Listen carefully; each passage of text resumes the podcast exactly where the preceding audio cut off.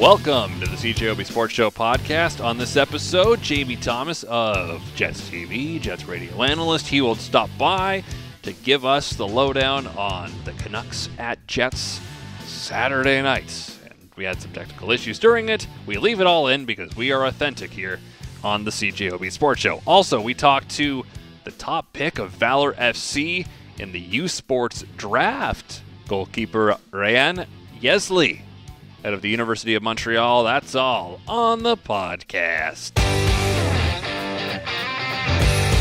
We are now joined by Jamie Thomas of Jets Radio. Jamie, how you doing tonight? Good man. Sorry about that. That's okay. We're better better late than never is my motto in life. So we're on Yes, the same page here. It is a hell of a good motto. All right. So the Winnipeg Jets have had a few days off. They're going to be nice, well rested against the Vancouver Canucks. How much do you think that's going to be a factor, Jamie, after playing six games in nine days? To, to have that couple day break because they're not going to have many breaks like that for the rest of the year, really. Yeah, it's. I mean, it's it's a reward for all the the the craziness and the insanity of that opening schedule. Um, I'm also in the fact that you got another nine o'clock start too. Is a little bit more resting time. I'm sure lots of players will still have that. Like to have that six o'clock, seven o'clock local time start.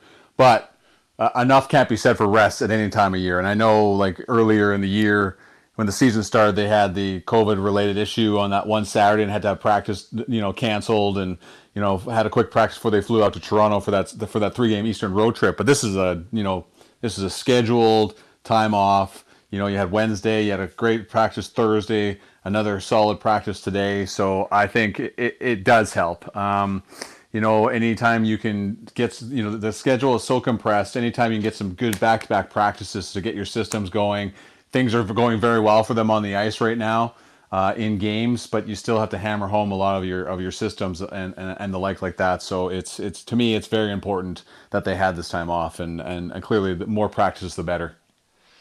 So we're looking at the same team tomorrow that we saw in uh, the Edmonton game on Tuesday. At least that's what the, how the line stacked up at practice today. Yeah. The second line right now, Jamie, that's kind of the talk of the town, isn't it? The the production of that grouping has been amazing the last few games. Yeah, and you know originally when you know Paul Maurice added Andrew Copp on the left side of Paul Stastny and Nikolai Ehlers is for a d- defensive aspect, right? And you know, of course, Paul Stastny is no shrub in his own end, very intelligent, knows where to go and, and the like. But to, to think that Andrew Copp is there for a defensive aspect is kind of crazy, considering the offense that he's producing right now.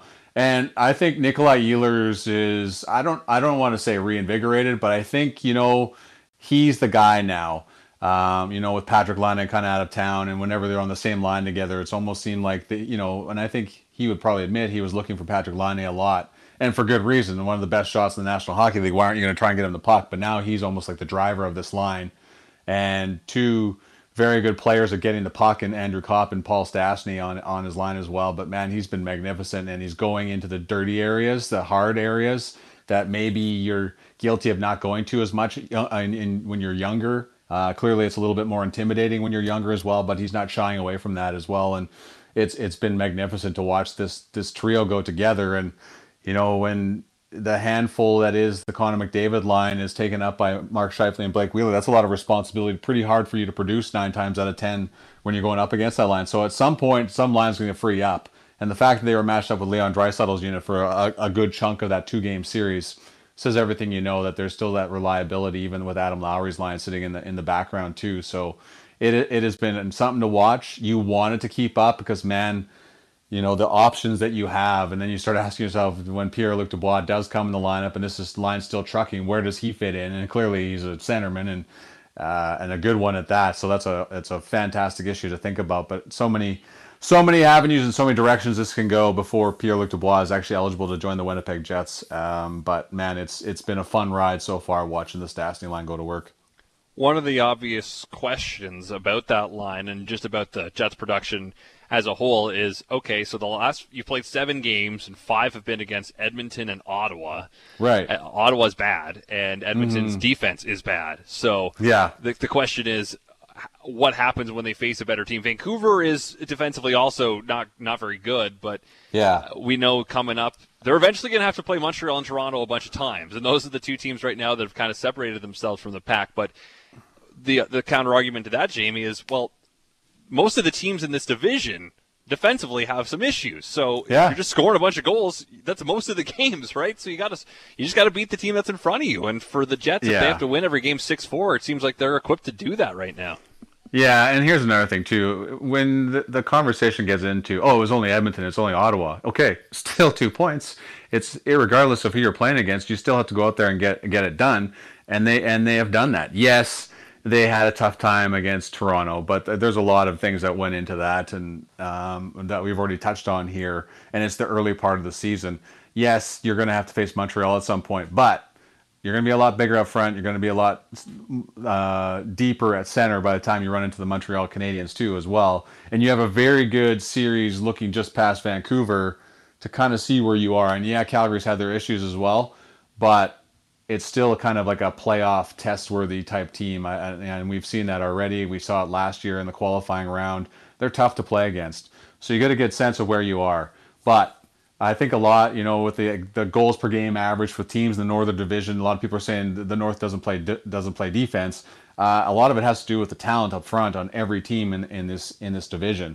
And yeah, Ottawa's had their issues, but you can't argue with the, the guys they have up front. They do have a lot of talent. They're a little bit thinner in that aspect than a lot of teams in division, but they still have some pretty good skilled players uh, in, on the Ottawa Senators roster. It, it is a tough division. It's going to be grinding at sometimes, but man, you know, each night, Paul Maurice pointed out today, every time you go up against another team, it's another type of system you have to go up against, and you have to adapt your game and it, I mean, it's a one-off with Vancouver, so who knows what we're going to see tomorrow night?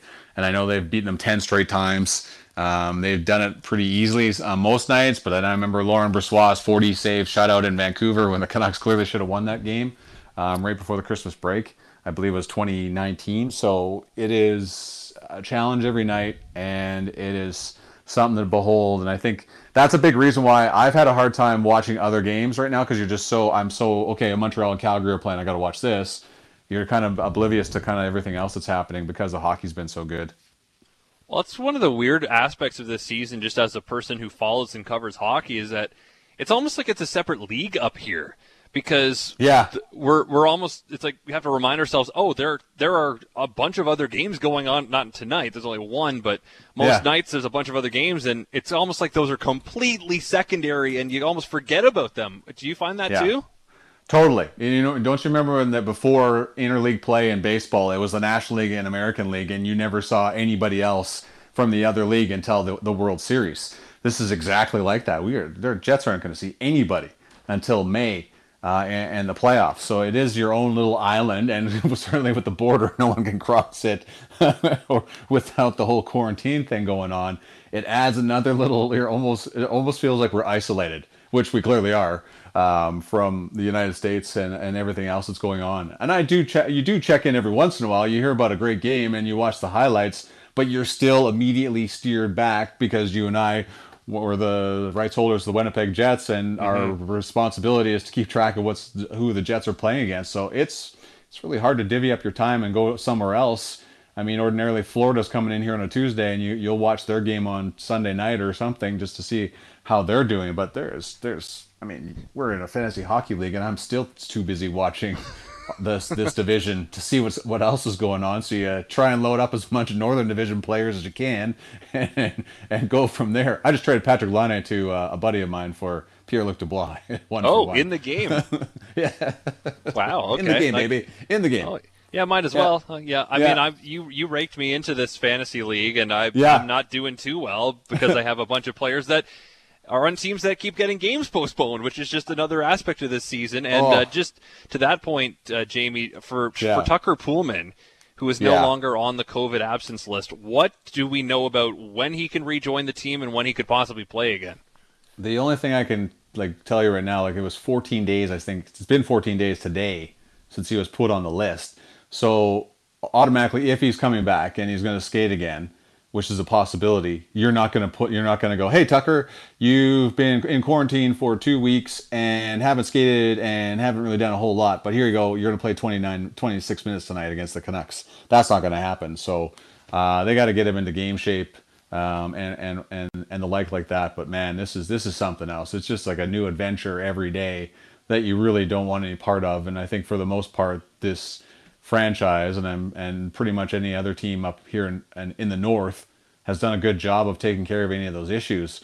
Um, but man, it is it is a it is a fire beyond belief down south, and um, you're just kind of holding on every day. Time you, anytime you see breaking news going across from the NHL or whatever. But uh, th- that's my understanding with Tucker Poolman, and it it only makes sense. It's common sense. He's not going to step right into the lineup. Even right. Paul was talking today when when Pierre Luc Dubois joins the Jets, 14 days of not really doing that much. You, is he automatically playing? game on in Calgary? I don't know. You'd have to think about that for a bit because there's also injury issues and getting up to speed with a lot of things as well. Before I let you go, Jamie, one last question, just on the the fact that they play this one game against the Canucks and then four in a row against Calgary. What do you think the animosity is going to be like by the time that fourth game is rolling around? Do you think Paul, uh, Matthew Tkachuk is going to be on the you know the most wanted list here in Winnipeg? Oh, did we lose Jamie? Oh no, we lost Jamie. Oh well. We'll leave you on that cliffhanger then perhaps we'll we'll find out later on next week about what they're going to do. No, Jamie's back now. Do we have Jamie again? Technology here, Jamie. Can you hear me? Yeah, totally, man. I don't. I moved to the wrong side of the bed, I guess, or something. I don't know. I, I'm deflecting my phone off Mars right now. All right, my last question for you, and then we'll just get this over with because it's we're, we're getting the signs from the gods that it's not meant to be. Uh, yeah. the, the, fact that they're playing Calgary four times coming up. I asked you if, if Matthew Tkachuk's going to be on the most wanted list by the time that series is done. you you hope not, right? I, I, think I've seen I've seen enough of him against the the Maple Leafs and the and the Canadiens when he's when the Flames lose and he gets frustrated. That that's the best revenge you can always have. It, he might not be public enemy number one. He could be the biggest issue for the Calgary Flames because I feel when he gets off his game and things don't go his way in terms of getting underneath the other team's skin because winning is the best recipe for that type of stuff, he gets frustrated and then go it goes completely another direction. Then you know you kind of saw his teammates when he left the ice and against Montreal or Toronto the other night against Toronto and Calgary uh, you know, he's throwing, he's kind of throwing the bottles around, throwing a stick and stuff. You saw kind of teammates staying back, right? So the only way you can get the get away from him being a factor in that aspect is scoring on the power play and winning hockey games, and it takes care of any issue of that. But if if this, you know, I mean, it's going to be tight checking, and there's not going to be any surprise by me if they split these four games coming up. But, and then he could be a factor. But man, he's you're always looking over your shoulder, and it's that old saying: you, you hate him when he's not on your team, and you'd love to have him on your team. Exactly. All right, Jamie. Well, I'll let you go now. Thanks for this, and uh, we'll see you from a safe distance at the rink tomorrow. All right, buddy. I'll be hanging over top and see if I can see you from a safe distance from a, right. a, a deck above. That's Jamie Thomas, Jets radio analyst. So last night we had Rob Gale, head coach and general manager of Valor FC, on the show to talk about the U Sports Canadian Premier League draft that was happening this afternoon. It has happened. And who did Valor take? Ryan Yesli from the University of Montreal, as well as Tony McHale, defender out of Carleton University. And we're going to be joined right now by Yesli. How does it feel to be drafted into the Canadian Premier League, Ryan? Hi, hi, sir. Um, how are you? I'm doing. I'm doing well. Thank you for joining us tonight.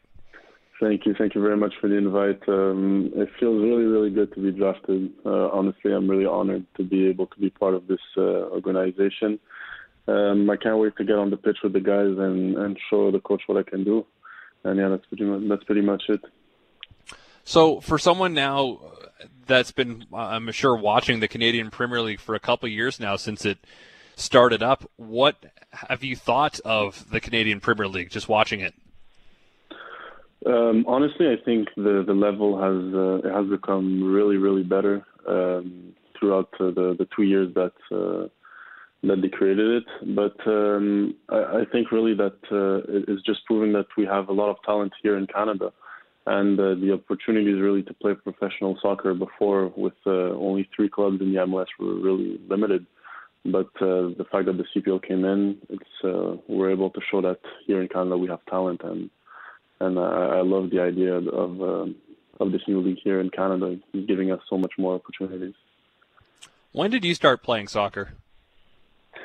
Um, I started playing soccer for a team at uh, when I was 11 years old, but um, I always had a ball at my feet. Really, I can't I can't even remember. I think maybe at three years old, I started playing it.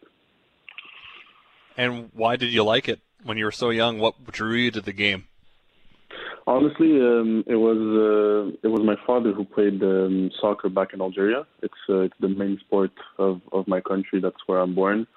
Um, and as immigrants here in Canada, he just brought the the culture, the sports culture that he had back in his country, and and that's pretty much it. I just got used to it. It was it was the first sport that my dad introduced me to, and it just stuck until until now. How old were you when you moved here? I was uh, one year and a half, one years old and a half. Yeah. Did you, have you been back to Algeria? Yeah, yeah, I've been a few times. Um, actually, the the last time I've, uh, I went back was uh, last summer. And going back now, how much? I guess how different is life there compared to here? It's uh, it's totally different. It's really two worlds that you, you can't even compare. The the the people are different, the mentality is different, really. Um, just and also the way of life, the way of the lifestyle that you have here is is much much better than than the one that you have in Algeria. Many many opportunities that you have here that you can't have in your in your home country, and that's why I think my parents made a decision to move here. Such a, when I was uh, that young, and it it really paid paid off because I think um, if I would have stayed there. I w- I wouldn't have become uh, the man that I am right now. So I'm really grateful for that. And did you spend your entire upbringing in Quebec?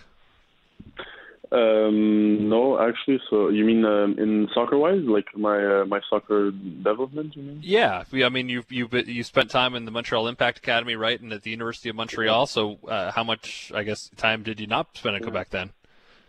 Yeah, so so really the I was I was at the Impact uh, at the academy in 2016 2017 that for for one year, and um, after that I went to play in Italy for a, a club in fourth division, and we actually happened to to win the championship that year, and we got promoted in third division. And um, after that, for many personal reasons, and also for uh, the fact that I couldn't go to school at the same time that I was playing soccer over there, I decided to come back here in Montreal and uh, finish my CEGEP. This is this is the, the step right after high school that we have in Quebec before uh, you go to university. So I had to finish that. Decided to play with a local club in PLSQ uh, in Quebec, and then I made my transition to university soccer uh, this year actually. So I'm a freshman at the University of Montreal. And obviously the the sports year was completely uh, wiped away basically by the pandemic. So what were you able to do? Uh, for your schooling this past year? Um, honestly, not a lot. Um, you know, the, the, whole championship was was canceled. We didn't play one single game.